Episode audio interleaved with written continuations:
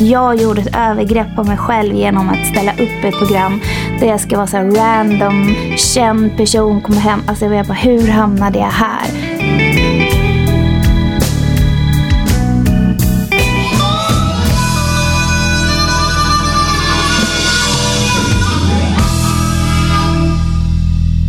Ja men hej och välkomna till årets första bastusnack som är nummer eh, 75 i raden av snack med vänner och bekanta inom den breda nöjesbranschen. Fast eh, det är ju egentligen sanningen att säga förra årets. Det har varit ett omtumlande och märkligt år. Jag gjorde ju det här snacket med Shima redan i våras när pandemin och den påföljande totala nedstängningen av vår bransch bara hade hållit på någon månad eller två.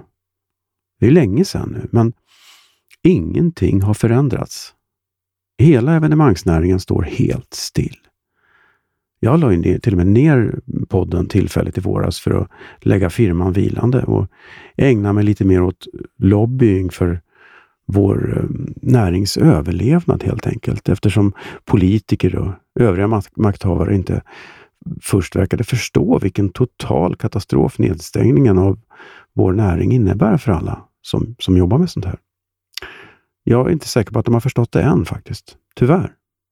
Det råder ju fullständigt näringsförbud.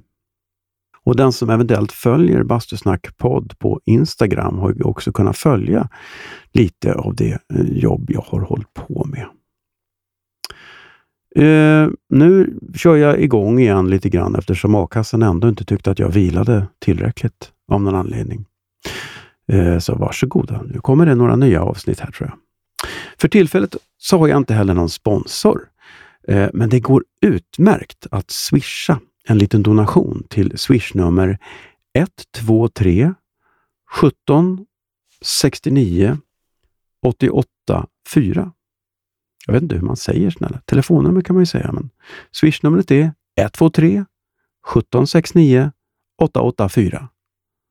Ja, det var ju skitlätt att komma ihåg, men ni kan ju backa och lyssna eller titta i sociala medier eller där. Whatever, det är inget krav, men det är ju alltid kul. Men ni har hört nog om eh, den dystra pandemin och allt sånt, så att jag tänker att om man behöver uppmuntran så är ju Shima en fantastisk källa till skratt och feelgood. Men hon har även andra sidor, många andra sidor, om man gräver lite grann bara. Um, äh, varför sitta och försöka beskriva henne här? Vi kan väl gå direkt till bastun istället och lyssna. Ha en trevlig stund med Shima.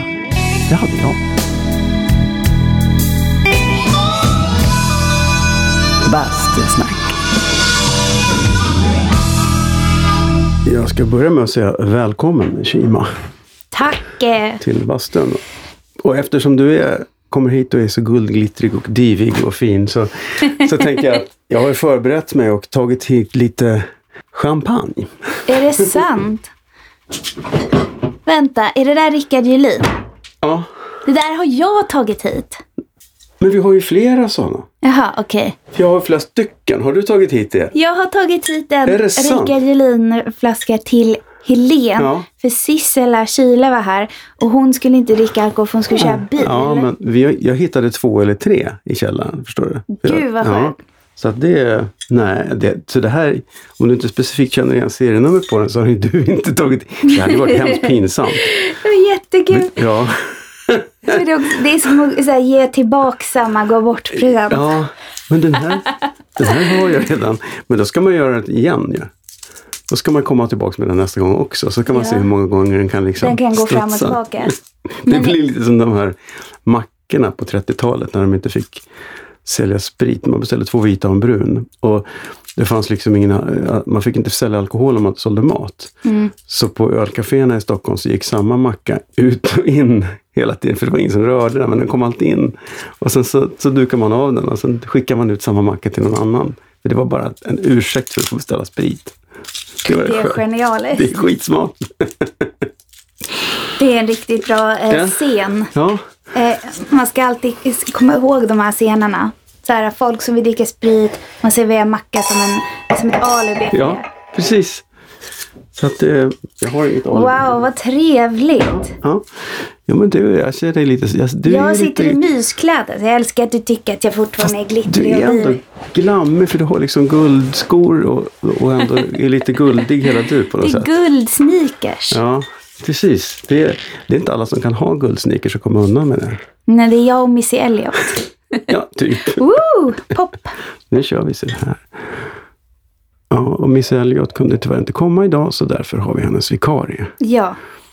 Så, brukar du vicka för henne mycket? Ja, det händer. Det är så? Ja. Ja. ja hon kan ju inte göra sina Europagig nu. Nej, hon kan ju inte uppträda i Sverige eller representera Så här. tar... Så att jag, ja, därav guldsneakers. Tack! Bra. Ja, men skål och välkommen får vi säga då. Skål Skål. David, tack för att eh, du har mig här. Det här är så gott. Gött.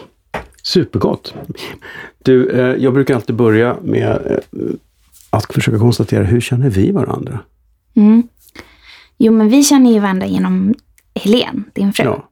Som jag älskar och avgudar. Så det är lite 50 procent varför jag är här. Bara för att jag får se hennes ansikte i, i dörren.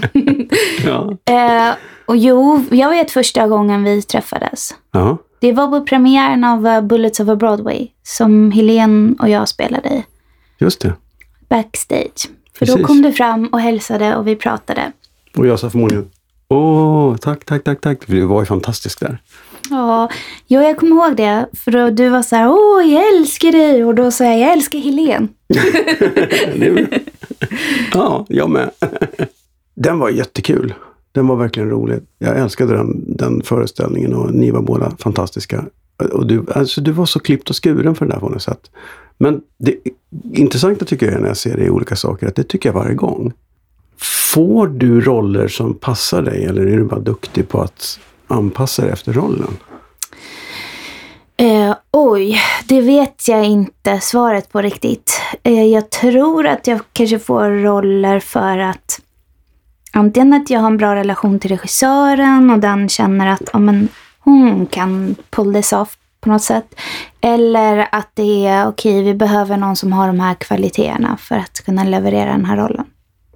Men ibland så är inte rollerna klara heller när man får dem. Utan de kanske har tänkt på ett visst sätt. Eller har en, ett hum. Eller de kanske ser något helt annat framför sig. Och så, så tänker jag att det här är det mest obvious. Men vad händer om man gör så här istället? Ehm, så jag vet inte riktigt. Men det är väl lite som det är för alla. Alltså, man har ju också olika verktygslådor. Som jag gillar ju metamorfosen. Alltså jag gillar ju att, att man typ förvandlar sig lite. Ehm, både till det yttre men till det inre. Att man har en ny ton och ny, ny s- mentalitet i huvudet som den här karaktären har. Eh, och en, en ny musikalitet om det nu rör sig om humor. Liksom. Mm. Så det är lite olika. Jag tycker jag har gått i perioder. När jag var yngre så gjorde jag ju bara drama på teatern. Då var det ju mycket då var det andra typer av roller. Då var det kanske mer så, men, så här incest, drama, skära sig i armarna roller. Och eh, nu är det inte lika mycket så. Med att sol, eller vad säger jag? Sjölyckan. Sjö- Sjölyckan. Ja, nu funkar det inte. Alltså, det är inte så mycket folk hemmet och, med de där frågorna. Fast det skulle Jo, vara en bra Norén, twist. Alltså. Ja, ja. det tycker jag. Det tycker jag. Och det finns mycket ångest i, i Sjölyckan också, tycker jag. Väldigt mycket. Mm, det är Fast det är komedi, men det är ändå sådär underliggande så är det igenkänningsångest. Mm. Mycket. Fan vad jobbigt det blev nu liksom att man är... Sådana enkla saker som att du lyckas bli portad på den enda jävla mataffären som finns i, i Mm. början där. Det är lite ångest. Ja, men det är, det är skitkul, men samtidigt så finns det, det finns någon sorts tragik, det är dubbelångest där. Mm. Ja. Men det är så här, ångest att inte nå fram till människor och inte kunna kommunicera och att det finns så här, specifika sociala regler. Ja. Eller familjeregler Ja. som man ska komma in i. Det är så otroligt jobbigt. Ja, det är skitjobbigt. Ja. Precis. Och så kommer någon in och säger, typ du, och säger, varför gör du så här? Varför, varför kan du inte bara... Mm, och, då, blir så och då "Oh, ruckar man på prata inte." 50 års Ja, familjehistoria. Oh, vi pratar Ja. inte om det. Alltså jag Så får ångest bara av att, att, man ska, att en familjegenerationer ska bo, bo under samma tak. Och det säga, övre medelklassångest. Ja, Typ, ja. Alltså att man får turista i det. Alltså för min del, att man bor så här, okej nu ska vi spendera en hel sommar här och här är de här reglerna och här har vi de här. Mm. Alltså jag förstår att det är en normal grej, men för mig är det inte en normal grej så jag får ångest av det. Mm. Nej, men det är en annan sak att bo tillsammans för att man gör det normalt och man arbetar och man går i plugget och allting. Mm. Men här bor alla tillsammans och är lediga hela tiden. Ja. Det är då det här uppstår. Man, Ja. Det hinner uppstå när man liksom, det skaver mer för det finns ingen paus. Nu går ju säsong två och det är väldigt Ja. många som hör av sig om den och, och har också börjat titta på säsong ett. Mm. Och jag tror lite att det är för att det är så karantänigenkänning. Ja, det. Att det är ja. lite för att det är så folk lever. Som jag undrar efter det här vad som kommer hända. För jag tror att det kommer komma väldigt många barn. Mm. Alltså nya barn. Som typ i krig och revolution så kommer barn. Och i karantän. Mm. Eh, när, man, när allting krisar sig. Och skilsmässor. Och eh, separationer. Mm. Bostadsmarknaden kommer ju få ett uppsving. Efter ja. Just Mm. nu är den väl väldigt... Det är väl ingen som vågar gå på visning för man kan bli sjuk. Nej, men liksom det, Exakt. det, jag hörde om någon visning som var, det var en och en som fick titta på den här lägenheten. Det, och det, det tappar man ju lite av. Halva grejen med visning är att man går runt och viskar lite grann. Ja. det? Luktar det inte lite fukt i badrummet? Sikar de Ja, andra. ja, Gud, de här golven knarrar ju alldeles för mycket. Så gjorde vi när vi kollade på det här huset. Våran, våran kära snickarkompis Jonny var med oss, för då tittade vi på det andra gången. Och han gick runt och sa, ja men det här är, det är lite hemfix, fan men det är jävla bra gjort. Och så vände han sig och sa, ja det luktar lite fukt här borta tycker jag. Så, ja, Genialiskt. grymt. Grymt, skitbra faktiskt. Det, det, han är före detta tv-snickare förresten. Han hade ett program som heter Från koja till slott. Där de höll på och, och renoverade folks, när de hjälpte till med folks misslyckade renoveringar. Kom in och räddade. Ja. Lite typ som den här du var med i med han. Anders knackar på. Ja, ja, han är inte lika glad som Johnny. Inte, Nej. ja. Men jag måste säga att det var ju, det var ju ett särdeles lyckat program ni fick ihop ändå. Det var jävligt kul. Men det kanske inte var lika, kanske var lite smärtsamt att göra det. Jag vet inte. Men jag får, jag vet inte hur det är, alltså jag kan tänka mig att du känner igen det där i Helene också, att det är ju sån ångest att vara sitt privata jag eh, i en situation där man blir utsatt för ehm, Ja, men där man dels ska vara, bjuda på sig själv men också vara, sitt, vara sig själv privat. Med alla de grejer det innebär. Öppna någons garderober eller ha en dålig tid imorgon. Alltså när man filmar så pass länge och kameran på hela tiden. Man får aldrig slappna av från att det, alltså den här förhöjdheten som det innebär. Nej, att, plötsligt så kan de, ja.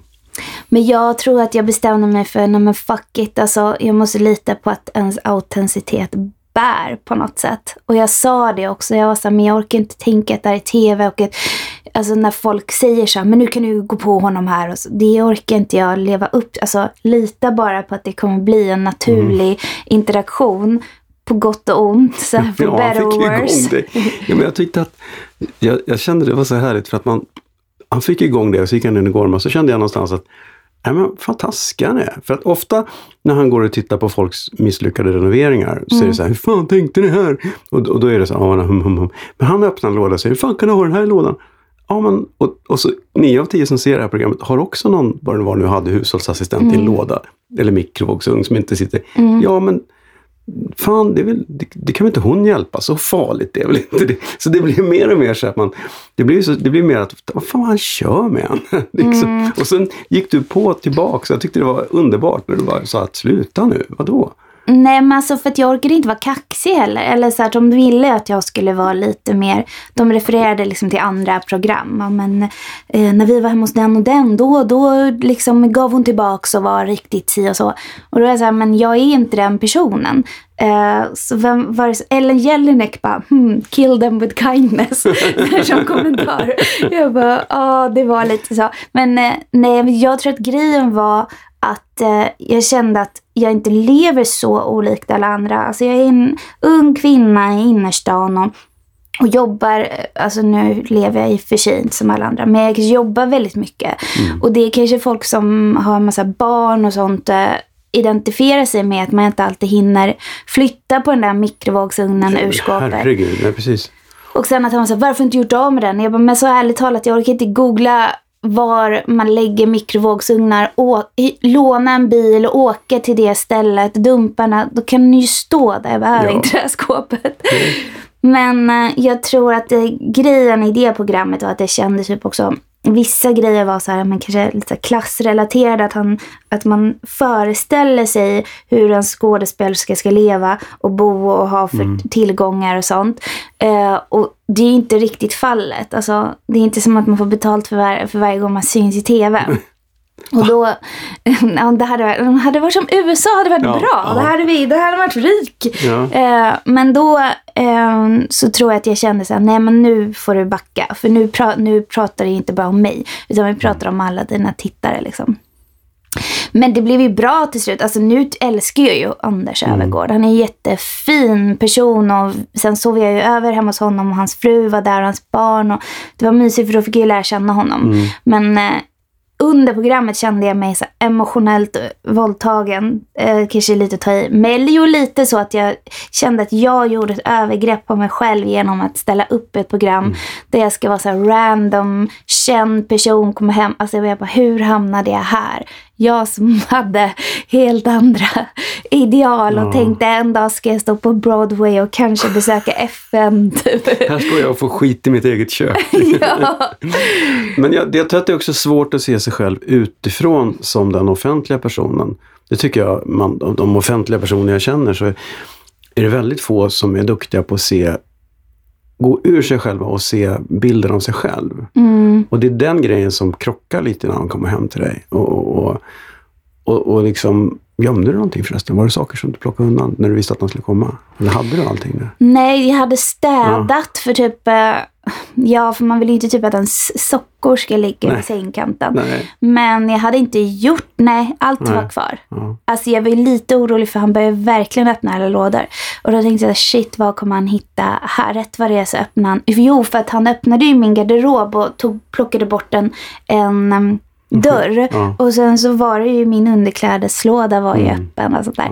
Så det var lite jobbigt. Snackade ni någonsin om att han, för han måste ju ha någon gång förstått att han har ramlat i en fördomsfälla gentemot din yrkeskår, eller man ska säga. Att han, det är så uppenbart att han hade räknat med att du skulle vara lite glammig. Alltså och ha lite dyra grejer och så var, det, så var det inte så. Upptäckte han själv att han hade gått i det?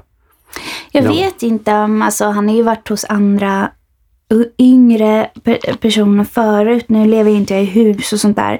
Men nej, jag tror inte han tänkte att jag skulle vara glammig. Alltså, jag tror att han bara tänkte att han skulle göra sitt jobb och gå på Ja, saker. mm. Sen tror jag att jag hade det ganska fint. Liksom. Och sen så var han tvungen att öppna lådor och gå och kritisera mig personligen. För han kan inte säga så här, det här är ju helt sjukt att det inte går att öppna kylskåpet här riktigt. Det måste vi ju ordna. Utan han... Nej, han behöver ju faktiskt hitta fel, annars blir det inget program.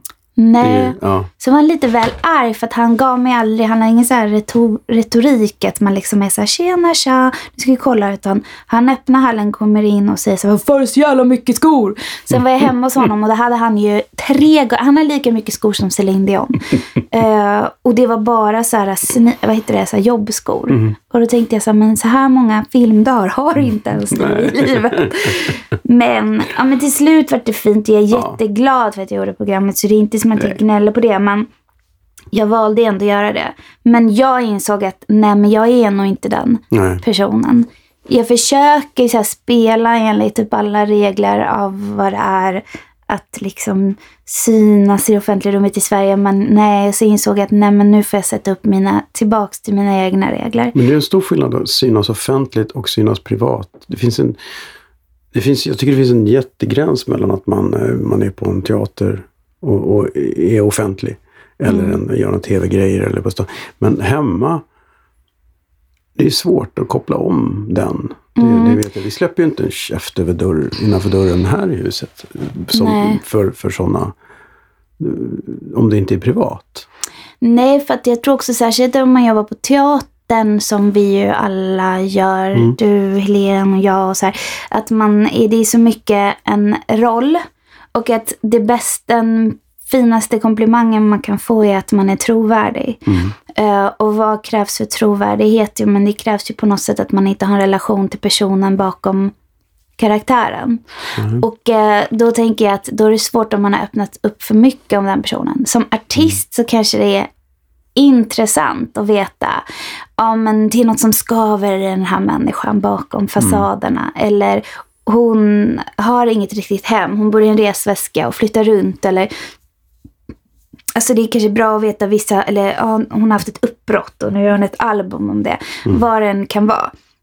Men jag tror som skådespelare så, så är det lite tvärtom. Myten Jo. bakom får inte vara större. Sen så har ju artister inte alls total autenticitet. Jag tycker typ att autenticitet idag är så otroligt ett tillgjort begrepp. För allt vi söker är efter sanning och att folk ska vara så nära sig själva som möjligt och att politiker ska bara säga som det är och att eh, allt ska synas på sociala medier för att när jag ligger med smutsiga kläder i en obäddad säng och är uttråkad så är det äkta.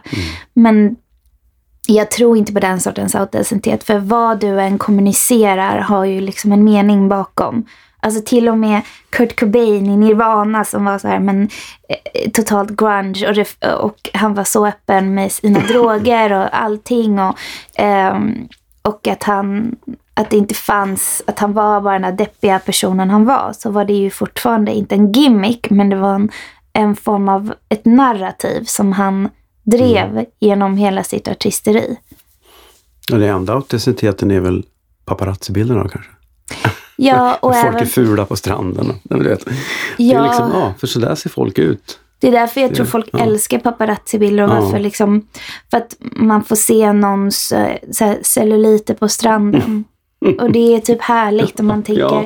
ja. hon ligger inte där i en bikini för 2000 spänn och ser fantastisk ut på en yacht utan hon har så här celluliter på låren och så här grusiga ben. Jobbiga ungar. Ja.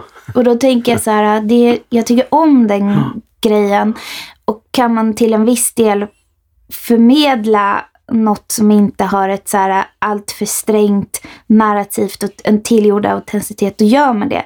Men det finns en större sårbarhet i det. Mm. Och jag tycker det är svårt att lägga på en mask eller driva ett narrativ. Alltså, för att då blir det lite så här... Ja men som typ, jag kanske har levt så många olika liv och då känner jag så här, jag vill bara komma nära vem jag är och vad jag tror på för att det är så mycket andra miljöer som har distraherat mig. Och då tycker jag det är svårt att, eh, jag liksom, har aldrig varit uttråkad av livet. Och jag har aldrig känt att jag behöver en större berättelse eller liksom en, en image utan jag vill typ komma närmare jorden och närmare kärnan och närmare min sanning och mitt förflutna och min familj.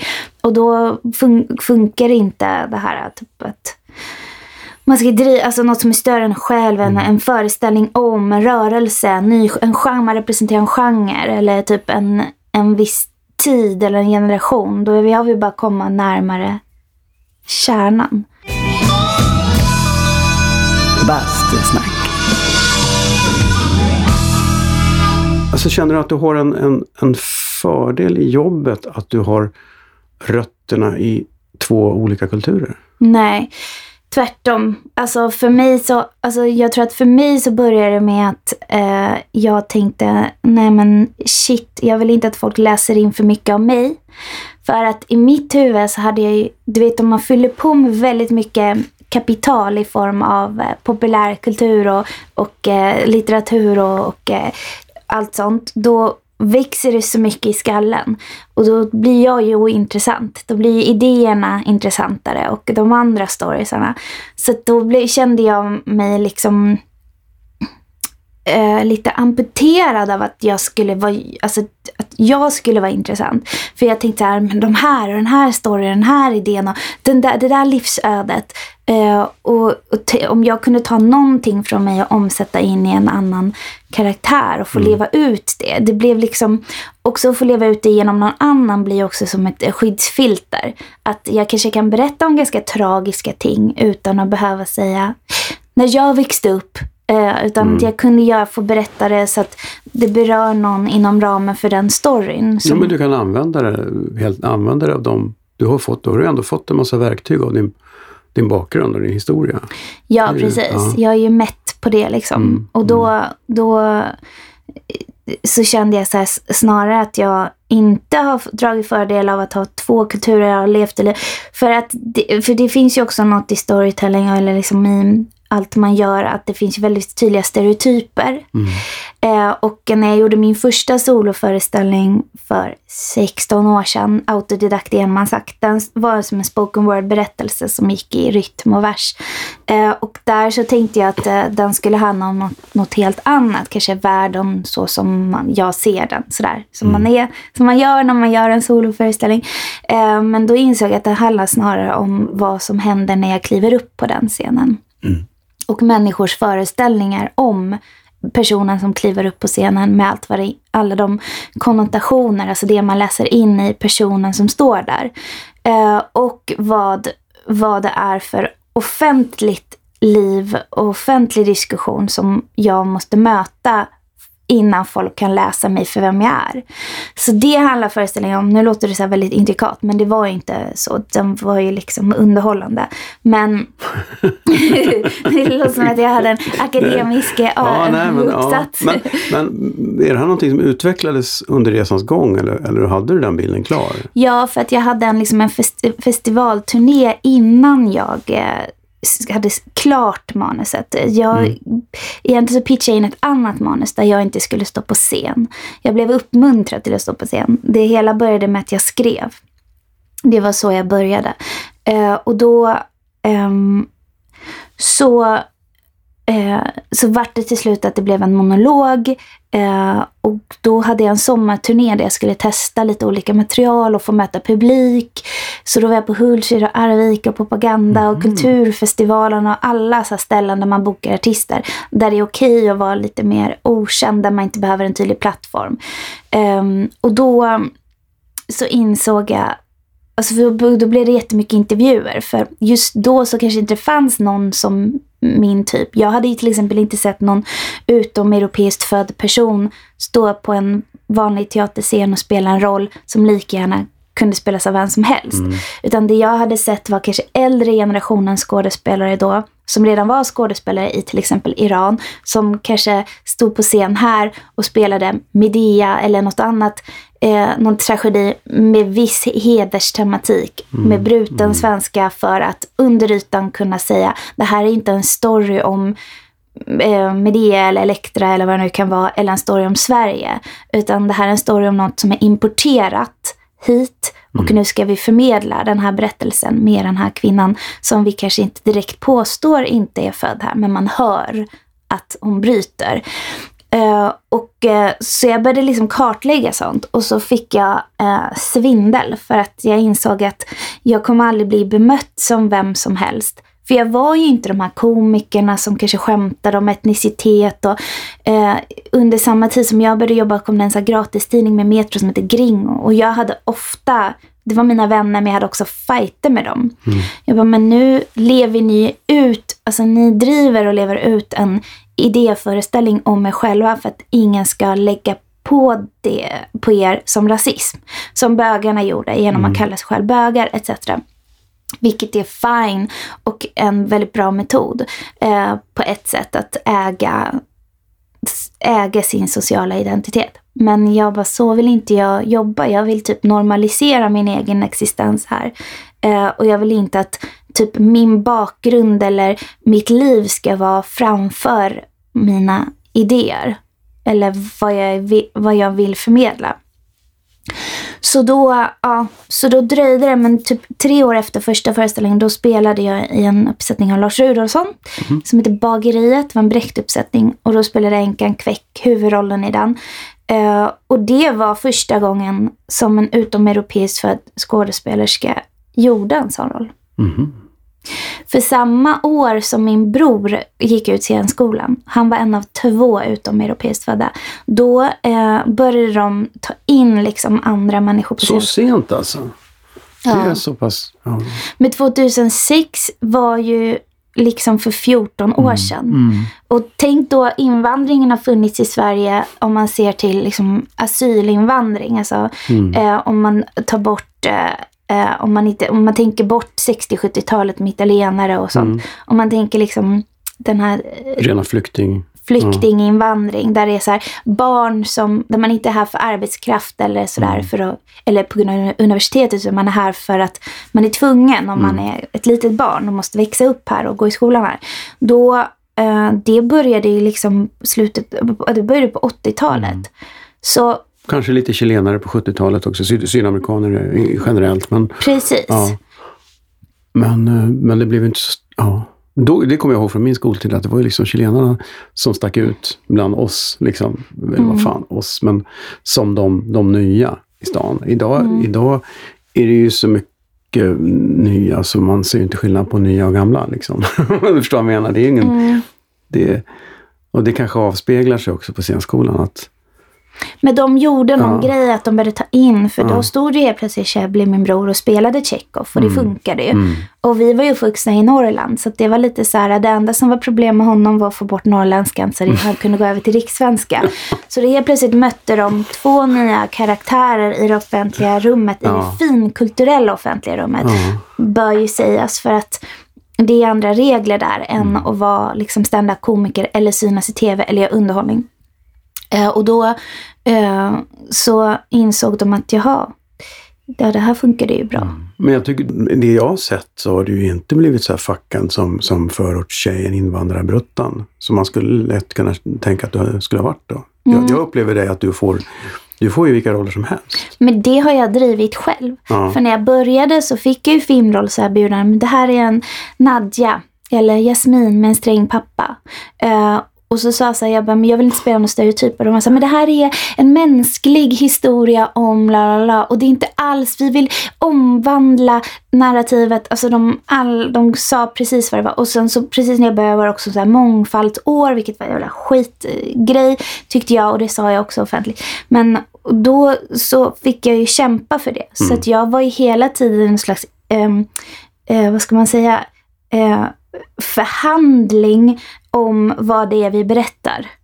Eh, och sen så sa jag nej till grejer. Jag hade kunnat börja filma för långt tidigare än vad jag började göra. Men jag tyckte typ att klimatet behövde ändras först. Liksom. Det är strångt med tanke på hur lite jobb det finns. Det Ja, jätte... fast jag tänkte liksom inte okej nu är jag out there och så ska jag göra massa jobb. Utan jag tänkte så här, jag kanske är död imorgon. V- och eh, om det här är det jag berättar, har det varit värt det då? Mm. Så då, jag hade typ ett manifest jag hade skrivit till mig själv. Det här är helt sjukt, men jag hade skrivit ett manifest. Som var så här, jag, ska, jag ligger hellre på gatan än gör ett jobb jag inte tycker om. Eh, livet är kort, jag kanske är död imorgon och jag måste lämna efter mig ett bra arv. Eh, för att jag har fått ett liv som kanske inte var mig berättigat från början. Eh, alltså jag gick igenom alla de här grejerna och hade ett manifest för att påminna mig själv. För att inte bli distraherad. För att jag är en väldigt lätt, lätt distraherad person. Och då kände jag att jag måste ha en ryggrad i vad jag håller på med. Bastusnack. Din första föreställning på Riksteatern, autodidakt, så gör du liksom allt. Du skriver och du regisserar och du um, gör scenografin och hela... Satte du ljus också? Ja, Ja, hela det whole- Hur fan lyckas du sälja in det till Riksteatern? Hej, jag är en ung tjej, jag har inte gjort så himla mycket, men jag vill göra allting själv. Jag menar, nio av tio skulle man bara titta på en som man var. Hur, hur gjorde du det? Folk refererar ofta till den föreställningen, men jag gjorde en föreställning flera år senare då jag, som jag tyckte var så här, men nu har jag verkligen lärt mig alltså hur man konstruerar scenografi. Alltså jag har lärt mig ljussättning på ett annat sätt. Så den är jag mycket mer stolt över. Autodidakt var liksom för mig min första gång. Men Men det var just det, du, får, du gör din första gång så är inte det på vår teater i Kärrtorp, utan du får göra på Riksteatern. Hur sålde du in det? Jo, det började med, alltså när jag gick gymnasiet så gick jag estetiskt, eh, fast jag dubbelpluggade. Så jag läste in extra ämnen för att eh, min familj tyckte det var helt idiotiskt att jag så här, med deras icke-resurser från Väsby utan kontakt, alltså utan någon naturlig ingång till kulturvärlden skulle bestämma mig för att ta de här viktiga åren och göra te- te- teatergrej. Så jag var så men okej, men jag läser in alla kurser jag behöver för att också kunna plugga juridik. hur vad sägs om det? Så jag Mm. negotiatade för att de skulle stötta mig under de här tre åren. Alltså det gjorde de ändå. Det är inte helt unikt för just folk som försöker sig in på den här branschen, att man, att man safear upp med jag brukar alltid säga det, att nej men, om allting skiter sig så kan jag alltid söka scenskolan. Mm. Det var oerhört provocerande att man vände på det. Men just att, jo men vad fan, det, det fixar man ju liksom. Om jag inte kan bli snickare så kan jag alltid söka scenskolan. Exakt, det är jättebra. För det är liksom, man, det just det här de säger, jag ska inte ha ett riktigt jobb, det är, det är en oförmåga att se folks brinn och folks talanger liksom, Ja. tycker jag. Men också det var en eh, annan tid. Nu, idag finns ju Youtube och Mm. talangjakter. Mm, Och, mm. Nu finns det en helt annat sätt att bli upptäckt. Mm. Då var det liksom så här, du måste gå den hårda vägen fullt Mm. ut. Idag så har man talang så kanske man förr eller senare får visa den. Och då var det inte riktigt så. Nej. Och plus att internet fanns inte, vår värld, världarna var små. Så det jag såg var ju Marabou-fabriken, min väg till skolan och järnvägsspåret för att komma till stan. Och det enda jag visste var i stan var Drottninggatan. Så att man, det är så här, man glömmer att vi var inte så globaliserade och digitaliserade bara för 15 år sedan. Så att det som jag tyckte var min verklighet var det enda jag såg. Och om det inte var det så var det genom böcker och filmer. Ehm, för att vi hade ju ingen släkt någonstans. Alltså jag, vi hade släkt över världen. Så att jag kände att världen var stor. Det har jag alltid vetat. Men liksom, jag kände inte till ett annat sätt att leva här. Och då så tror jag eh, att men jag, hade så här, jag hade gjort så mycket under så många år sedan jag var barn. Så gick jag estet och sen så där så kände jag att eh, eh, jag ville skriva själv. Och då hade, eh, vilket jag alltid gjorde eh, egentligen från början. Men då så kom jag ihåg att jag hade en lärare som presenterade en, en novellsamling som heter Till vår ära. Av då eh, en chilenare, Alejandro Leiva Wenger. Som är helt... Den novellsamlingen är fortfarande på min liksom, topp fem av st- stor, stor liksom, prosa som har gjorts i Sverige. All, av all litteratur så är den på topp fem. I den så finns en, en novell som heter Elixir som handlar om ett gäng kids som dricker ett elixir och då börjar de förvandlas, alltså identitetsmässigt. Och då så tänkte jag så här, men det här ska jag göra som min liksom så här produktion i skolan. Så bad jag om att få dispens från alla liksom grejer och sa att jag vill sätta upp den här.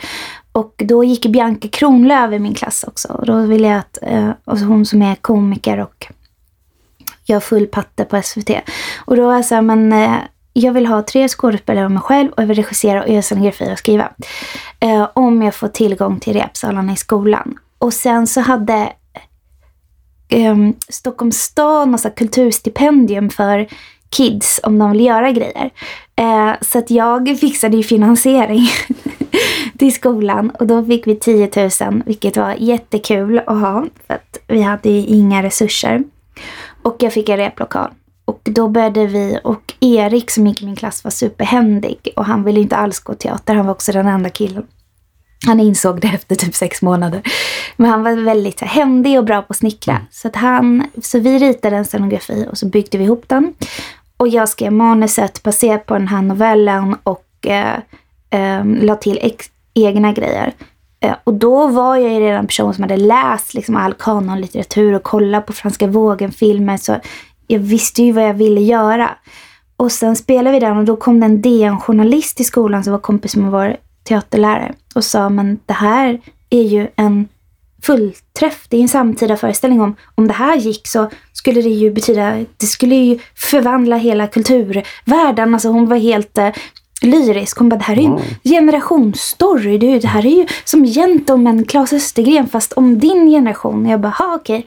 Så hände inget med det. Men hon bad om att få pjäsen och ville skicka den till Elverket. Som då leddes av Stefan Larsson och Jakob Hirvall. Sen hände det inget med det. Så går jag ut gymnasiet och har en jätte, jätte, jättestor depression. Eh, jag vet inte riktigt varför. Eh, och jag vet inte riktigt vad jag ska göra av livet. Typ. Och, för jag visste det, men det var något som kom över mig. Att nu förlor, hade jag förlorat liksom, mitt sammanhang. Eh, och eh, så mejlade jag, satt jag på läsesalongen i eh, Kulturhuset där jag alltid satt och läste böcker och lyssnade på skivor jag inte hade råd att köpa. Man kunde lyssna på klassisk musik. Eh, och då eh, så mejlade jag, då hade jag fått nys om jag satt ju och googlade jämt men då såg jag att Riksteatern hade en avdelning, de har olika avdelningar. En som leddes av Lars Norén, en som leddes av Emma Kjellander och flera. Och en av de uh, avdelningarna handlade mer om samtida stories. Och då mejlade jag dem och skickade och sa att uh, jag har skrivit en pjäs, här, jag har bifogat den. uh, och jag hade den på så diskett um, på den tiden. och då um, så sa jag att ni kan väl läsa, jag har hört att ni söker samtida stories, att det är det ni håller på med. Ehm, jag blir tacksam för svar, vilket svar den blir. Sen tre dagar senare jag var på läsesalongen igen och då var de så här, hej Kima, tack för ditt mejl. Vad glada vi blir att du är så otrolig, att du skriver. Um, vi kan väl komma på ett möte så kanske vi kan se vad vi kan hjälpa dig med. Och i deras huvuden så var det att de ville vara snälla mot för jag hade skrivit liksom två av fyra sidor. Jag berättade vem jag var och vad jag mm. ville. Så de tänkte så åh, den här tjejen, måste, stackars tjej, måste vi hjälpa. Uh, så kom jag dit och så pitchade jag en hel story. Visade upp film, filmat, vad heter det, dokumentationen av pjäsen. De vill läsa den. Och så sa de, varför skriver du inte någon gång något eget för dig själv? Man vill ju se dig på scen. Uh, och sen sa jag, ja absolut, det kan jag göra. Och så sa vi hej då. Men de tänkte så här, men nu ses vi i framtiden. Mm. Nu har vi gett henne en spark i baken. Men två veckor senare sa jag, hej hej, uh, helt världsfrånvänd person. Jag har skrivit den eh, fem, första 15 minuterna av en monolog som ni sa att jag skulle göra. Eh, och då så sa de, jaha, eh, kan, du, kan vi få läsa den? Och jag bara, ja, kom på ett möte då, så ta med den. Så gav jag dem, satt de framför mig och läste eh, i 15 minuter. I tystnad satt jag och tittade på dem medan de läste. Och sen så sa Emma Kjellander då, som var vd för den anledningen. Det här är så bra! Vi måste göra det här. Och sen eh, sa de, men vi, de bara, men stopp! Och då var de helt plötsligt jätteseriösa. De bara, mm. fast så här är det, du har aldrig stått på en professionell scen. Eh, och jag tyckte att jag hade stått på scen hela livet. Men, och de bara, vi måste se dig uppträda. Jag bara, absolut. Eh, jag kan komma tillbaka om två veckor. Och då repade jag in den så att jag kunde den utan till. Och så stod jag i Södra Teaterns eh, typ foyer, eller som en del av baren där, typ städ. Vi fick stänga en dörren för städaren skulle städa efter gårdagens fest. Och sen så var det lite, lite panoramautsikt där när man ser ja. hela Södermalm. Och de bara låtsas att det här är din publik. Och då blev det helt plötsligt allvar. Jag bara, nej, jag vill inte låtsas som att det där är min publik. Så gjorde jag den och då jublade hon eh, och hela det gänget och sa vi måste åka ut på turné. Vi måste åka ut på turné nu. Eh, den här storyn måste komma ut. För den börjar ju med att jag basically, så den var i rytm liksom, eh, där jag i stort sett bara berättar typ allt som skulle kunna vara en person som var jag, men som inte var det. Så visade, och då med humor typ. Och då Eh, så var de så här, men det här är en story som inte finns där ute. Den måste ut. Och så åkte ut på turné. Det är som en film. Mm. Det är som en sån här, äh, men ja, okej, okay, jag kommer tillbaka då. Sån här check 40-talsgrej och så blir det så och så får hon åka på turné och så är det supersuccé. Löpsedlar och, nej men liksom det är ju, det är ju jag tycker det är, eh, vilken grej. Det är ju inte många som har det drivet. Det, med tanke på att du då, då, skriver ett manifest för att inte bli distraherad. Det är ju oerhört fokuserat att lyckas göra det här.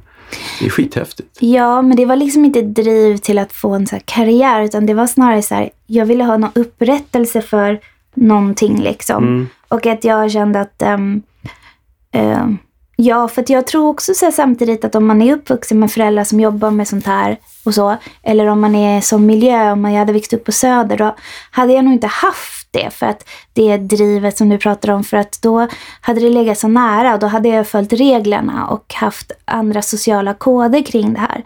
Och nu var jag ju bara en väldigt desperat person som inte visste alls. Du bara kör. Ja, mm. jag visste inte hur man gjorde det fanns en världsfrånvändhet i det. Att då gör man inte riktigt som det förväntas Nej. av en.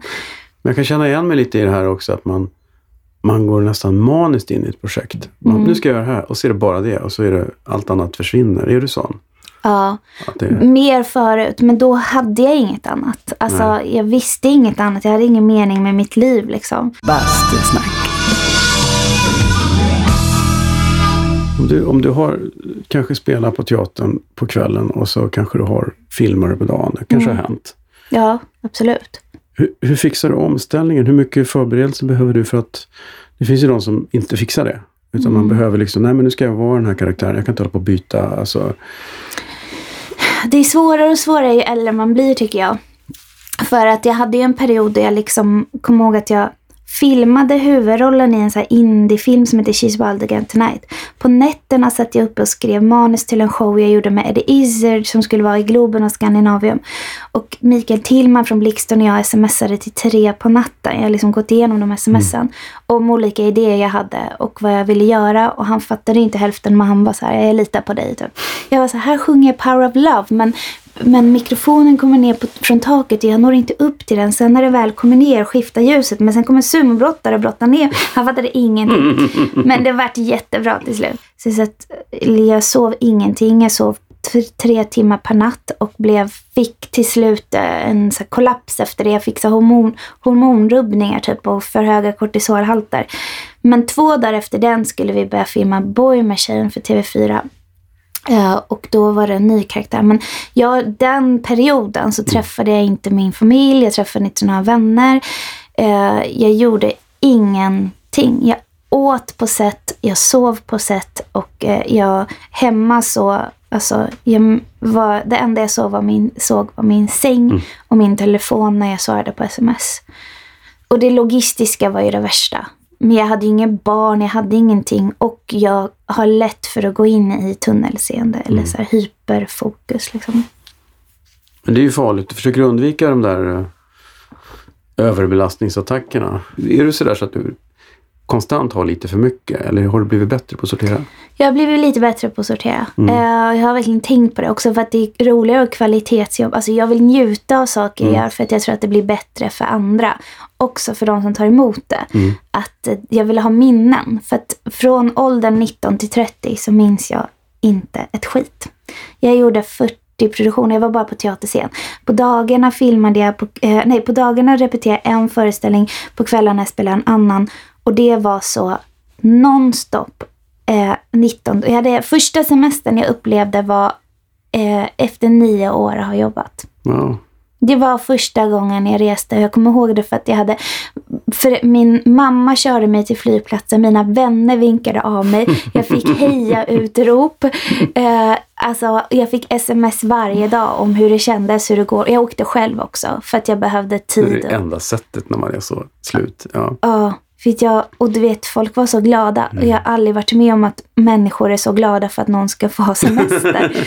Eh, så det var, ja. Men har dina föräldrar insett att det är det här du ska göra? Eller är ja. de fortfarande lite oroliga? Nej men första åren så ringde min mamma och ljög till Iran, till våra släktingar. Där hon bara, nej men hon pluggar på universitetet nu. Så att i fem år medan jag jobbade, var på DN, kulturomslag, var i TV så var jag officiellt på universitetet då i hennes ögon. Eh, Så att hon hittade på för att hon, det var svårt att förklara så att hon är självlärd, Ja. hon jobbar med teater, alltså Men jag tänker så här, om jag fördomsfullt får säga det så, så är väl den iranska kulturen lite av en högkultur vad gäller konst och poesi och teater och sånt. Så att det borde hon ju vara stolt över. Ja, men det var så svårt att förklara vidden av saker och det osannolika i det. Ja. För även mina släktingar i USA, där, där det är mer rimligt att man bara helt plötsligt en dag står i tv, så var det också så här, men, ja, men hur började det? Har någon manager? Är hon utbildad? Och det var liksom så här, nej, jag, jag gör det här själv. Jag klev upp på ett kontor en dag. Alltså det är svårt att förklara och då eftersom det var för konstig s- grej så tror jag att de var lite mer så här, ja men hon kommer plugga sen. Men hur, hur ligger det till tidslinjemässigt med din brorsas, när han gick i scenskolan? Mm. Gick ju den propra vägen så att säga. Men han är, han är hur många år äldre är han? Han är sex år äldre. Ja. Hände det här samtidigt eller var han redan klar när du började? Han gick ut scenskolan samma år som jag hade premiär på min soloshow. Mm. Men vi tog väldigt olika vägar. Mm. Jag är såklart eh, influerad av alla hans berättelser om skådespelarhantverket och allt han tog med sig från scenskolan. För att han är väldigt bra på anekdoter.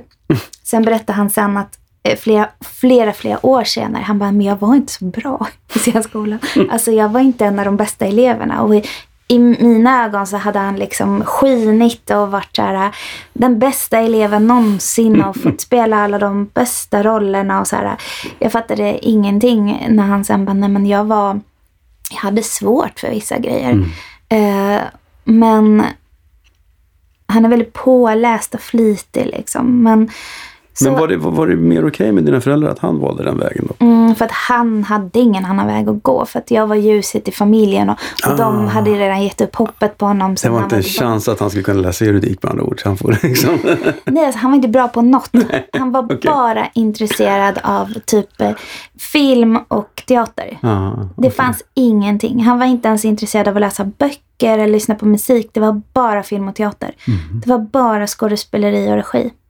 Alltså han var inte, han kunde ingenting. alltså han var så dålig i skolan så att jag kommer ihåg efter varje så här, kvartssamtal, utvecklingssamtal, så kom, då visste jag så här, nu smäller det hemma hos oss. Alltså det så, kommer vara så dålig stämning. Eh, då, hade jag, då stod jag och gjorde så här, tårta i köket så här, som barn och var så här, extremt medberoende barn. Jag var så här, nu ska jag få det att bli bra stämning. Då kom jag hem och då är ju pappa helt röd i ansiktet för då har han fått höra så mycket dåligt om sitt barn. Så hemskt alltså. Ja, men han var inte en stökig unge, han var Han jättegullig. var bara kass, eller? Han, men det var så här, men gud, pappa var ju ingenjör och matte är ju väldigt stort liksom i Ja. vår familj. Och då, och han bara, nej men alltså han hade typ en etta i matte. Och så här. Alltså det var så dåligt. De var ju liksom schyssta, de fattade ju men de var så här, men du måste anstränga dig, du måste plugga. Du måste ju bara åtminstone få betyg så att du kan göra nå- någonting efter. Alltså du kom in på ett gymnasium. Eh, för att han kunde, alltså han hade inte ens tillräckligt för att, alltså han är en jättesmart person. Han, Han har är, ingen lust helt enkelt. han, är, ja, han hade ingen lust. Nej. Och för mig var det att jag var bra på allt. Och då liksom var det lite som att de tänkte att eh, men hon kommer bli någonting seriöst, en läkare eller något. Men eh, jag tror att, att det redan var kört. Alltså för jag, jag gick också hemliga teater, jag var med i ABFs teaterklasser i hemlighet efter skolan och så. Skönt. Anna ut andra krökar i smyg. Du spelar teater i smyg. Ja, Säg inget till morsan för fan. Nej, för de är helt chill med allting. Jag kommer ihåg när jag skulle ta min första cigarett. och var mamma sa, men vi kan röka ihop om du är sugen. Jag spelar in för fan inte teater. Rök gärna men... det är så här, du, får göra, du får knarka, du får röka, du får dricka, men du får inte spela teater. Nej, För du, precis. men det är för att jag visste, jag visste att de visste att vi skulle vara fucked av det. Ja. För jag vet varför. För pa, pappa var, visade sig sen kortfilmsregissör i Teheran och hade Jaha. kortfilmer på festivaler. Men hans styvpappa då, som är den enda farfar jag egentligen känner till, var en jättehögt uppsatt VD för barnsjukhuset i Teheran som finansie- finansieras av drottningen. Och han sa över min döda kropp att jag ska finansiera ett liv där du ska hora omkring på så här, eh, i kultur och göra filmer och liksom, du måste ha något riktigt. Så han gav upp det och blev ingenjör och blev en väldigt framstående ingenjör. Sen visade det sig att min riktiga farfar eh, var en finansperson i, i Teheran och så här, drack jävligt mycket. Han var inte en bra pappa eller, eller man överhuvudtaget. Eh, och var knappt hemma. För att han var teaterpjäsförfattare under pseudonym. Hoppla. Det passade inte heller hans den här överklassgrejen att skriva pjäser. Så han skrev pjäser på Teherans stora teater under ett annat namn. Wow. Och ingen visste vem den här personen var förutom min farmor då. Häftigt. Så, Så- det, men du har det i blodet med andra ord. Det är Ja. ett gift som måste ut. Det är ett gift och det har varit, det har Ja. behandlats som Ja. ett gift. Att vilja skriva eller spela, göra film och sånt där. Så då har det liksom inte, det har inte varit så här på ytan. I min mammas familj så har det alltid funnits musik, alla har spelat instrument så här, eller att det har funnits folk alltid som rört sig hemma hos oss som har varit poeter och musiker och sånt. Men även där var det liksom att man skulle ha ett riktigt jobb. Mm. Och sen så tror jag att det är en så klassisk grej. Alltså jag har läst jättemycket om liksom de första judarna i USA och hur de förändrade hela demografin och eh, vilka som liksom tittar på, på tv. Alltså humorn i USA och eh, filmens värld och, och så har jag jämfört jättemycket med min egen resa. För att jag tänkte så här, men det här är också så familjer som ofrivilligt måste starta om. Kultur finns i bagaget, men ekonomiska förutsättningar finns inte. Alltså, för att kulturellt kapital i den här delen av världen går hand i hand med klass. Eh, och det gör det inte i Iran, för poesin är för alla där. Eh, en, liksom en, en bonde kan recitera poesi eller sjunga klassiska stycken. Den är liksom, det är väldigt stor syn, alltså demokratisk syn på kultur. folkligt på riktigt. Ja, och även så riktigt fin, alltså man har sån stor, alltså vet, folk är så duktiga på hantverk där. Så att de största musikerna är ju de här liksom fattiga pojkarna. Det är de som sen kommer till en, blir lärjunge till en mästare och sen står och spelar liksom i de, som blir de stora säljande liksom klassiska instrumentalisterna. Vilket är en stor grej där. Så att, eh, och det har ingenting att göra med att man ska ha ekonomiska förutsättningar utan man, man ska kunna tillverka ett instrument, man ska behärska det och man ska ha tid att spendera timmar och timmar med att lära sig det. Men mer en andlig resa kanske? Eh? Ja, men också jag tror att det är en ganska praktisk grej. Mm. Att, alltså, det, finns där, det finns en viss stege att klättra på som är så här, du måste kunna behärska det här för att anses vara bra. Mm. Det, därför så tycker jag att det också finns en stor ödmjukhet. Som i Sverige eller typ i, i väst så kanske man hastlar mer. Att det handlar om möjligheter. Eller typ att man råkar sälja eller man har PR-maskineri bakom sig. Men där så dissekerar man inte eh, sånt. Utan där, eh, där så handlar det om att du måste vara fenomenal på det du gör. Och även i yrkeslivet att om, att om man gör ett bra jobb så blir man befordrad. Det handlar inte om vilken relation man har till Nej. chefen. Sen finns det ju jättemycket nepotism och sånt där också för att familjer håller ihop. Men ja, Ja, men det finns väl säkert överallt, har jag känsla av. Ja, men om man ser då till de första liksom, migranterna i USA. Eh, då tyckte jag att, eh, eller alla är ju migranter där, men man tänker just judarna som kunde på något sätt ehm, använda sin, sin, k- sitt kulturella kapital och liksom på något sätt förä- alltså ge sin smärta, humor in och göra den till en total norm för vad som är kul i... För, för USA hade ju ingen kultur, utan Nej. det där blev kulturen. Det var ett vitt papper, precis. Mm. Och då tänkte jag väldigt mycket så. Att det är okej att börja från scratch för att det, det finns folk innan mig som har gjort det. Men du känner att du har gjort en sån resa, klassresa, dock även om din farsa är ingenjör, så har du ändå gjort en sorts klassresa för att du egentligen inte hade förutsättningarna här. Men de var aldrig någonting här. Nej. Alltså de, vi förlorade ju allting. Ja, just det. Så vi kom hit på noll kapital. Ja. Och för att vi förlorade saker innan, under revolutionen. Mm. Så för då stack ju alla. Alla hamnade i exil. Och min familj, just ju- jag, mamma, pappa, bror var kvar. Eh, och allting beslagtogs. Min farfar fängslades och förgiftades i fängelset. Så allt kapital beslagtogs av liksom, regimen. Så att det fanns ingenting att tillgå. Mm. Eh, Så vi kom ju hit som asylsökande flyktingar. Liksom. Så vi började från. Vi fick ju det här första bidraget man får första året när man b- bor i flyktingförläggning och allt sånt där. Så att det var verkligen scratch. Sen att jag vet att min pappa var en framstående ingenjör i Iran eh, och vem, att min farfar var en, att Nevaran är ett väldigt betydelsefullt släktnamn.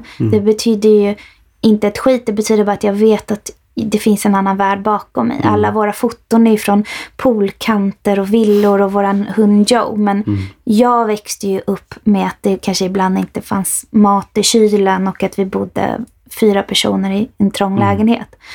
Och det är helt okej. Alltså, jag, jag hade väl mycket kärlek hemma så att det var lugnt. Men det måste ju vara tuffare för de som lämnade det än du som var så liten så att du egentligen inte märkte någon skillnad. När man är liten så är det ju, där man bor, det är ju det, så är det bara liksom. Ja. Ja, det enda är att jag kanske levde i en falsk föreställning om saker. Mm, För att de var vana med något annat. mm, Så jag gjorde ju en klassresa neråt, en väldigt Mm, stor. mm. Och en egen, och sköt ut mig själv från min familj och gjorde en egen klassresa uppåt, eller man ska säga. mm. In till någon slags kulturmedelklass. Men äm, ja, Nej men alltså. Ja, det är ju svårt. Det är, har ju varit svårare för dem för de har fått ställa om. Liksom. Eh, och, men det är också svårt att härbärgera att ens föräldrar har levt ett annat liv. Ja. För då vill man hela tiden ge tillbaka. Det finns ju en, en roll som jag tror att är nästan den som har gjort djupast intryck i det här huset. Och det är ju din roll i Ugglan och kompisproblemet. Nej men vad fan. det Den är jättefin. Den är, den är på riktigt super. Man undrar ju lite varför den här tjejen går tillbaka till den här puckade ugglan varenda gång och frågar om saker, för han vet ju inte Men det är skit. olika karaktärer. Det är en clown. Jo, jo, det är jo. en Ja, förlåt. forskare. förlåt. Ja, det var länge sedan jag såg det. Ja, Men alltså så här var det. Det är så sjukt för att det är så många barn som gillar den. ja den är superfin. Och jag hade sagt upp mig från ett teaterkontrakt när jag skulle göra den. Eh, och var... Eh, ja, jag, var liksom mellanjobb och så, så skulle de göra den här. Jag och Peter Harrison. Eh, och sen så skulle vi göra den. Eh, och jag basically regisserade mig själv. För att det var två projektledare från UR som höll i det. Mm. Jag kanske fick för hela jobbet kanske 10 000. Och den har gått i repris i 10 år. Ja, finns på SVT Play. Och det är så jobbigt alltså, att den går. Också för att Jaha. jag var så här... Tycker du det? ja, jag tycker det är så jobbigt. Jaha, för att du inte tycker att den är bra? Eller att Men inte... för att det var ju liksom inget skådespeleri utan det var så här, det är olika karaktärer som kommer. Mm. Så att jag var okej, men en forskare och så hi- hittade jag kostym Mm. och sen så började jag hitta olika karaktärer. Så varje gång kom vi och var jättetrötta och de här två projektledarna hade ingen aning om vi skulle göra det här överhuvudtaget. Och Peter skulle sitta i den här stora ugglekostymen Mm. bakom ett skrivbord. Eh, och eh, och- Han sov mest och sa fel saker, typ. Det var hans Precis. rollbeskrivning. Ja. och jobba med två personer som inte är regissörer. Och Ja. kanske vill också att det är någon som säger vad det är som händer. Medan jag, när jag gjorde alla scenerna runt, runt omkring med de här karaktärerna. Då, lät, då sa jag liksom, ja men rulla kameran typ. Mm. Eh, och så körde jag lite bara. Eh, och, och hittade på själv liksom. Eh, och sen så har jag kom, ja, ja, det var speciellt. ja, men den var... Ja, vi behöver inte gå så djupt på den, men jag tyckte att den var väldigt... eh, Det finns inget att gå in Nej, i djupet på. jag tyckte den var gullig. Det var, det var, men jag kan förstå att du, du, du återskapar känslan av inspelningen när du ser den. Man, alltså, Ja, också Ja. för att det var, för mig var det så en liten skitgrej jag gjorde efter att ha sagt och så blev den liksom Och så vart det en, en smash. ja, en superhit som Ja. går i tio år. Och generationer av barn ser den och pekar på en och är så här, det är Ugglans kompis. Och man bara, ja, här står jag sju på morgonen och festat på Rishnas. Det har blivit dags för... Skämskudden. Herregud vad pinsamt. Skämskudden. Nej, inte den där gamla demon. Problem, vi har ju en, en, en stående inslag här som heter Skämskudden. Ja. Ja. Hade du någon? Ja, jag har en, en, en, en sån. Eh, det var svårt, för jag, jag blev självgod när du frågade det. Så jag bara, vadå? Jag har aldrig gjort något skämt så här. Jag är stolt för allt. Allt och hurra. Så tänkte jag, nej vad fan. Jo, jag har en grej. Det var 2008. Jag skulle leda eh, nationaldagsfirandet i söderort. Eh, på ett så här jättestort torg i Skärholmen. Och det är tydligen ganska populärt där. Eh, och ehm, och eh, jag hade lett vissa grejer men hade ingen aning om vad man gör när man leder en gala eller en, ett firande. Och sen så var det en massa olika artister och det var lugnt och så var de så men ville också göra lite inslag själv. Och jag tänkte ju börja genast kolla på Oscarsgalan och allt det där och tänkte hur ska man göra det här? Eh, Mina ambitioner har alltid varit lite för höga. um, Du ringer Billy Crystal. You gotta help me with You this. gotta help me with the script. mm. Så jag har skrivit ett manus till det här. Som är med en öppningsmonolog, ett öppningsnummer jag har tre kostymbyten. Alltså det här är på torr. Jag hade ju bara behövt komma dit och säga så här, hej välkomna, nu sjunger vi nationalsången eh, och sen så presenterar jag några artister och sen fakturerar jag. Det är vad en normal människa hade gjort, men inte jag, nej. Så då har jag liksom gjort en, en, en öppningsmonolog, ett öppningsnummer, ett mittennummer och sen så är det massa olika artister som ska uppträda. Eh, det är band och det är så här bra, bra artister. Um, och sen så uh, kom jag dit på soundchecket och upplever för första gången i livet att jag har uh, blivit krasslig. Liksom. Jag, har, jag har typ ingen röst. uh, och pratar lite så här. Och, och har aldrig varit med om det. Och så jag visste inte riktigt, alltså jag visste inte att det fanns kortison eller betapred eller eh, någonting. Eh, eller vad man gör. Alltså äta honung, vila rösten. Jag visste inte ens att man kunde tappa rösten av att använda rösten. Så jag eh, tänker, fuck it, jag har varit med om värre situationer än det här. Soundcheckar, repar och är så superseriös och har verkligen bett om tid innan.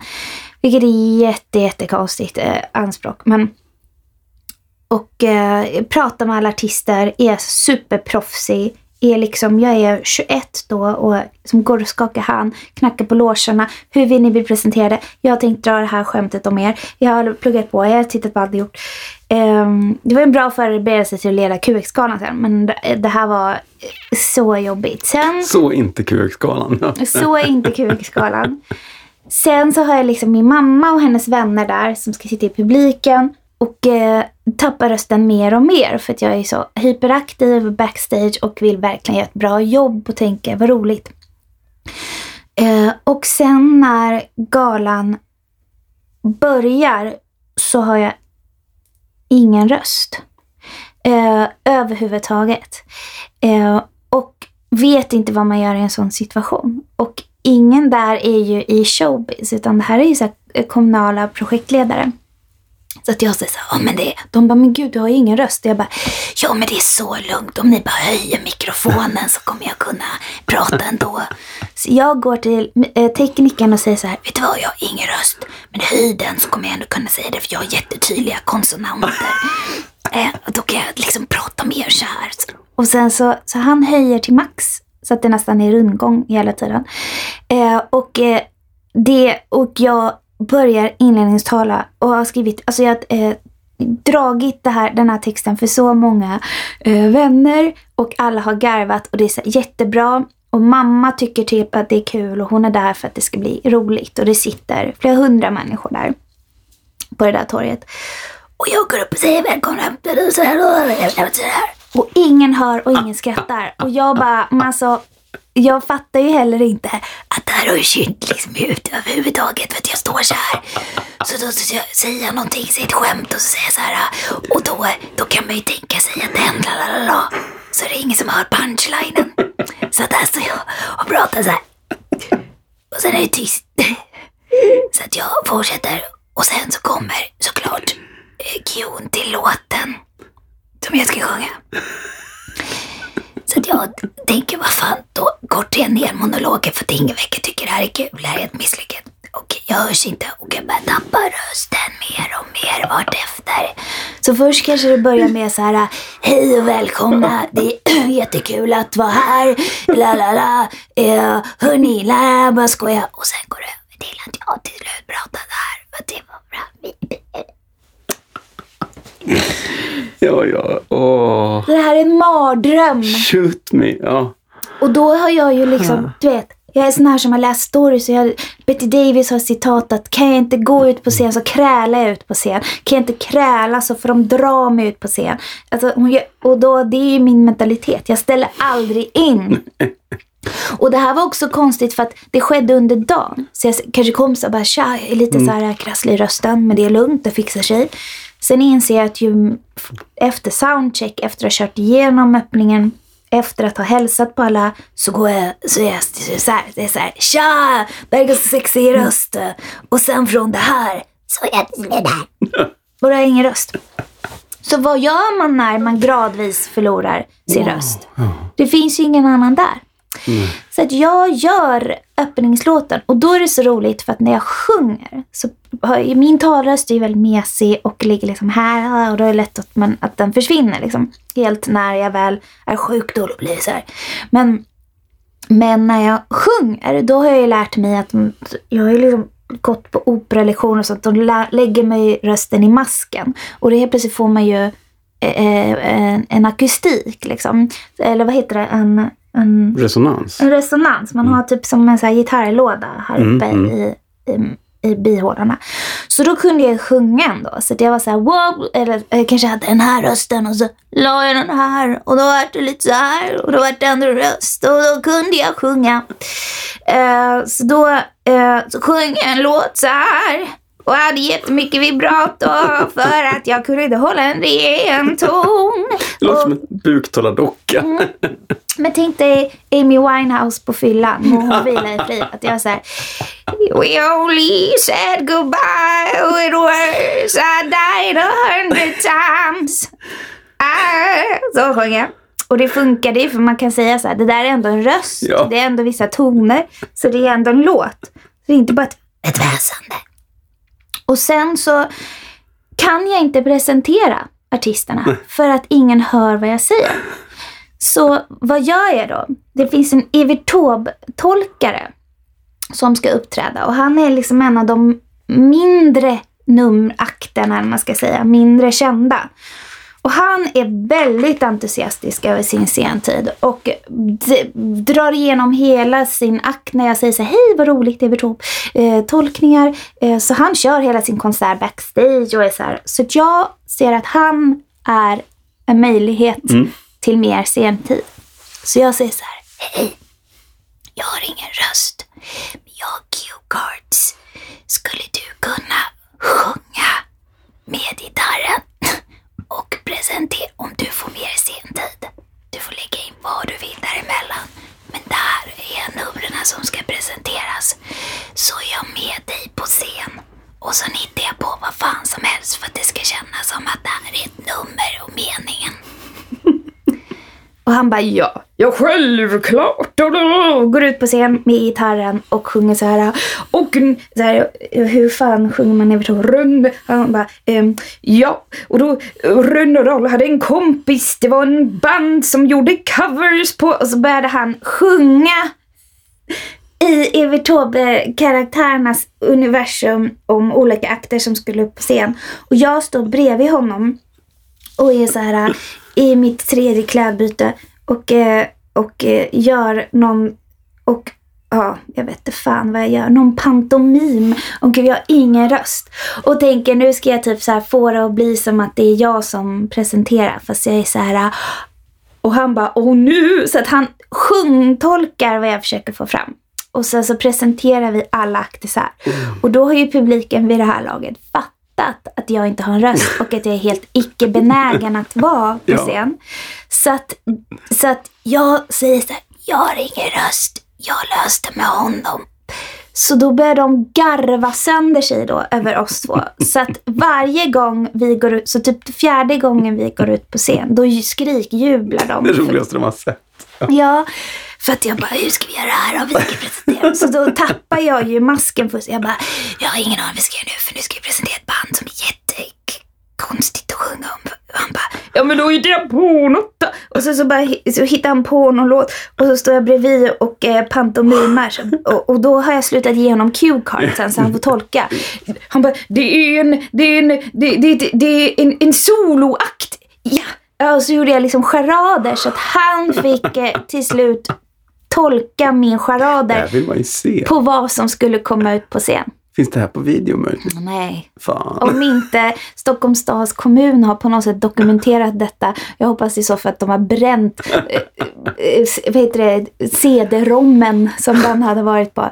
Eh, alltså, det var, så jag gjorde charader, pantomimcharader så han fick gissa vad som skulle Men vad komma sa ut. projektledarna? De var helt, fan, fan bra löst du det. Eller nej?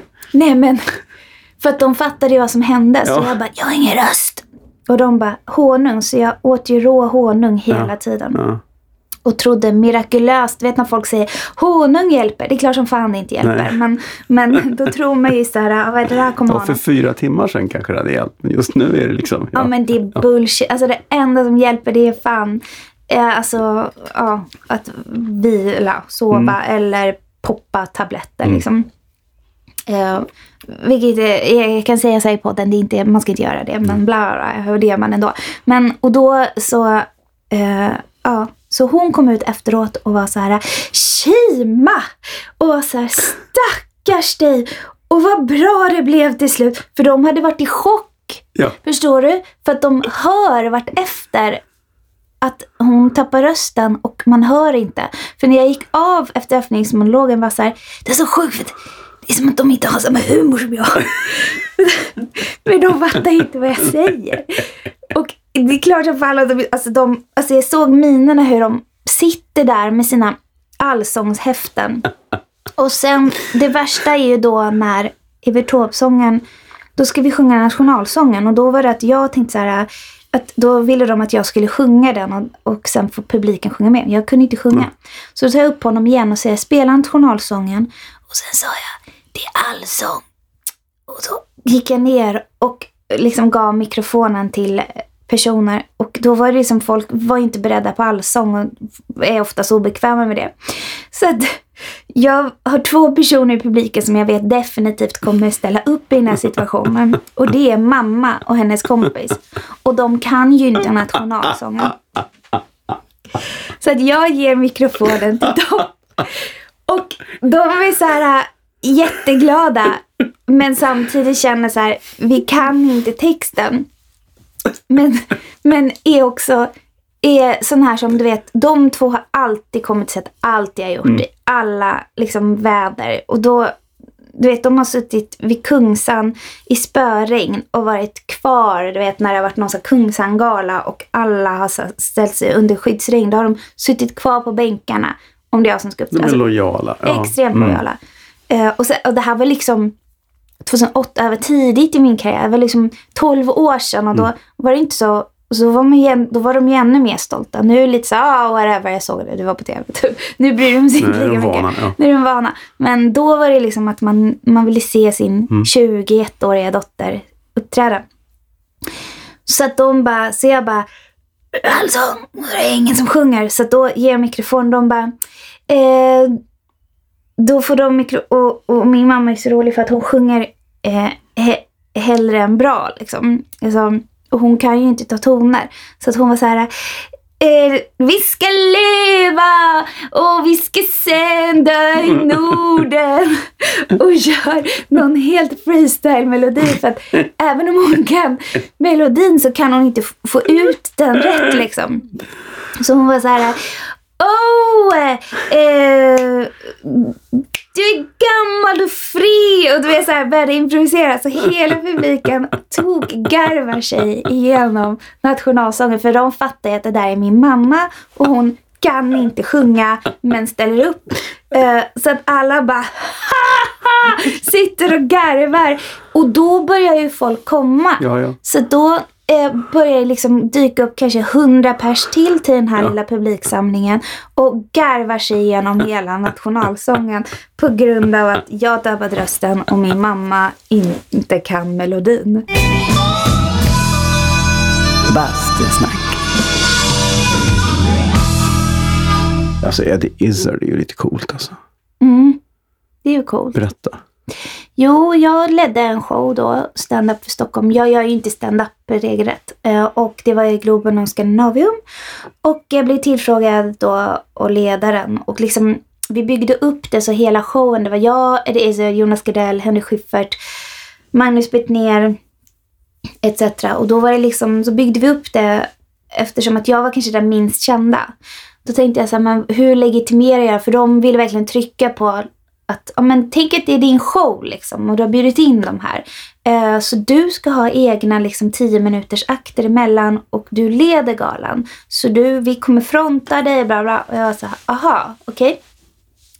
och då gjorde jag en video där jag på något sätt försöker komma in i Globen, Globen och eh, eh inte blir insläppt varken av vakten. Ingen känner igen mig någonstans. Och jag har så jättehögt anspråk på att jag, jag har en, show, en egen show och jag har eh, gästartister som ska gästa mig. Typ min idol och några av Sveriges största komiker. Eh, och då så somnade jag till slut i Schyfferts loge, för jag har inte fått någon loge heller, i badrock eh, och blir utkörd på scenen av David Sundin då. Som på den här tiden inte var riktigt lika känd och hade, gjorde ett, en förakt till eh, showen. Så han kör ut mig i logesängen i badhandduk och badrock. För det hade jag kollat på. Alltså Bette, äh, Midler gjorde ju bastu, apropå bastu, bastuframträdanden i, för liksom så här, i så här gaybastus för eh, sin publik på 70-talet iförd badhandduk. Ah, didn't know that. Okay. Det var så hon Ja. började. Mhm. Det var så hon blev gayikon och, och Mhm. komiker. Så då gjorde jag liksom en hyllning till hela en pandang och då kom jag ut i bad, handduk över håret och badrock. Och vaknar upp, alltså sovandes körs jag ut, vaknar upp på Globen och är så här äh, är lika chockad som publiken över att jag är där. Eh, och är tydligen så här, the front runner for the show. Så att jag eh, säger tror ju att jag drömmer fortfarande och där börjar showen. Att jag går in i storhetsvansinne eh, och eh, eh börjar göra så Céline Dion-nummer och olika akter och eh, spinner på det här. Och jag har gått in i en total diva-grej så jag tar till slut in en thailändsk manikyrist och får en manikyr på scen och är superrasistisk och då är det inte ens en, en thai-kille utan han är nordindier. Eh, så, och, och på det sättet kunde jag få in min samtidssatiriska humor i det här. Så det, liksom drömmen och storhetsvansinnet blev ett kamouflage för eh, min humor då. Mm, mm. Ehm, så då var det så, så gjorde jag och Henrik Schyffert ett nummer där han ska komma och rädda mig från att göra bort mig på scen. Alltså, det blev ju en, det blev jättebra. Och så var jag så här, jag behöver inte din hjälp. Eh, jag är inte din lilla flicka från allt faller längre för det här han. Och så gjorde vi Self Control, så gjorde vi ett nummer som Benke Rydman eh, regisserade. Sen hängde jag med Isidor i två magiska dagar och han är Wow. min idol. Han åkte plan med oss, han var inte alls divig, han var jätte, jättefin. Ehm, och jag, han älskar att ta selfies, jag lärde honom att ta, använda selfie-stick som jag tog med mig bara för att han älskar selfies. Så det gjorde vi på scen inför hela publiken. Han var helt ljuvlig och superfin. Och han frågade mig ehm, vad jag hade köpt mina strumpbyxor för han tycker att de verkade vara väldigt stor, bra kvalitet. Och då sa jag Åhléns City har det här märket. Ehm, så det var basically det. Han var, det var jättekul att göra den showen. Coolt. Ja, och det här manuset satt jag och skrev och kom på de här idéerna mellan midnatt och tre på natten efter filminspelning. Så jag har dokumenterat de här konversationerna för de är så roliga. Vet man, man liksom, man ska upp om tre timmar eh, och sitter och kommer på idéer i natten i total övertrötthet. Jag tror att det var därför det blev bra, för att jag hade ingen self-judgment. Liksom. Nej, man är panikkreativ.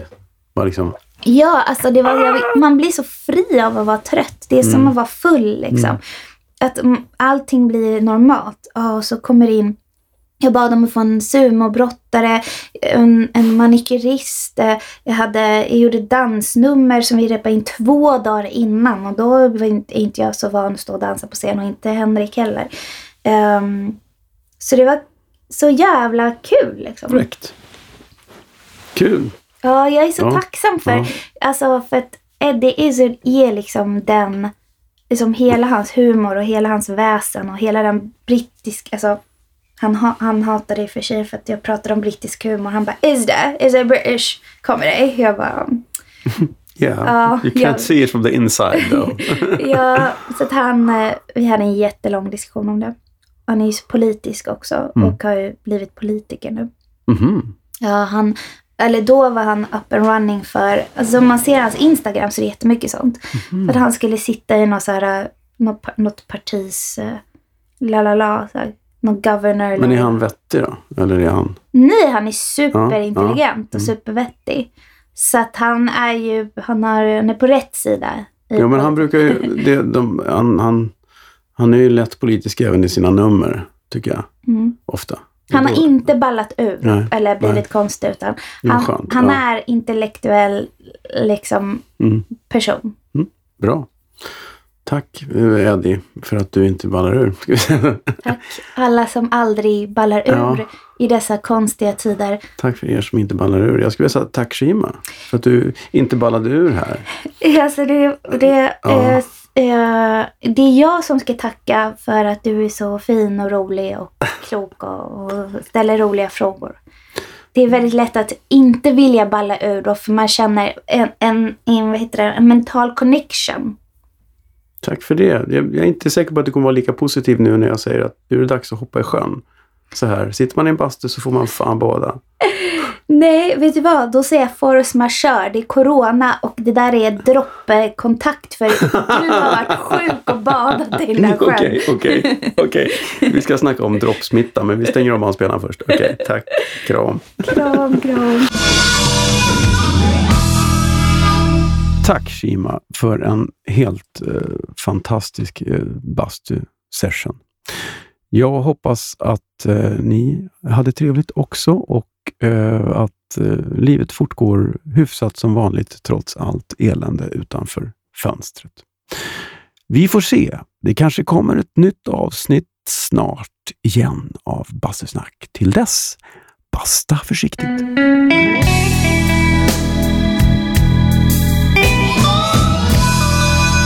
bäst snack.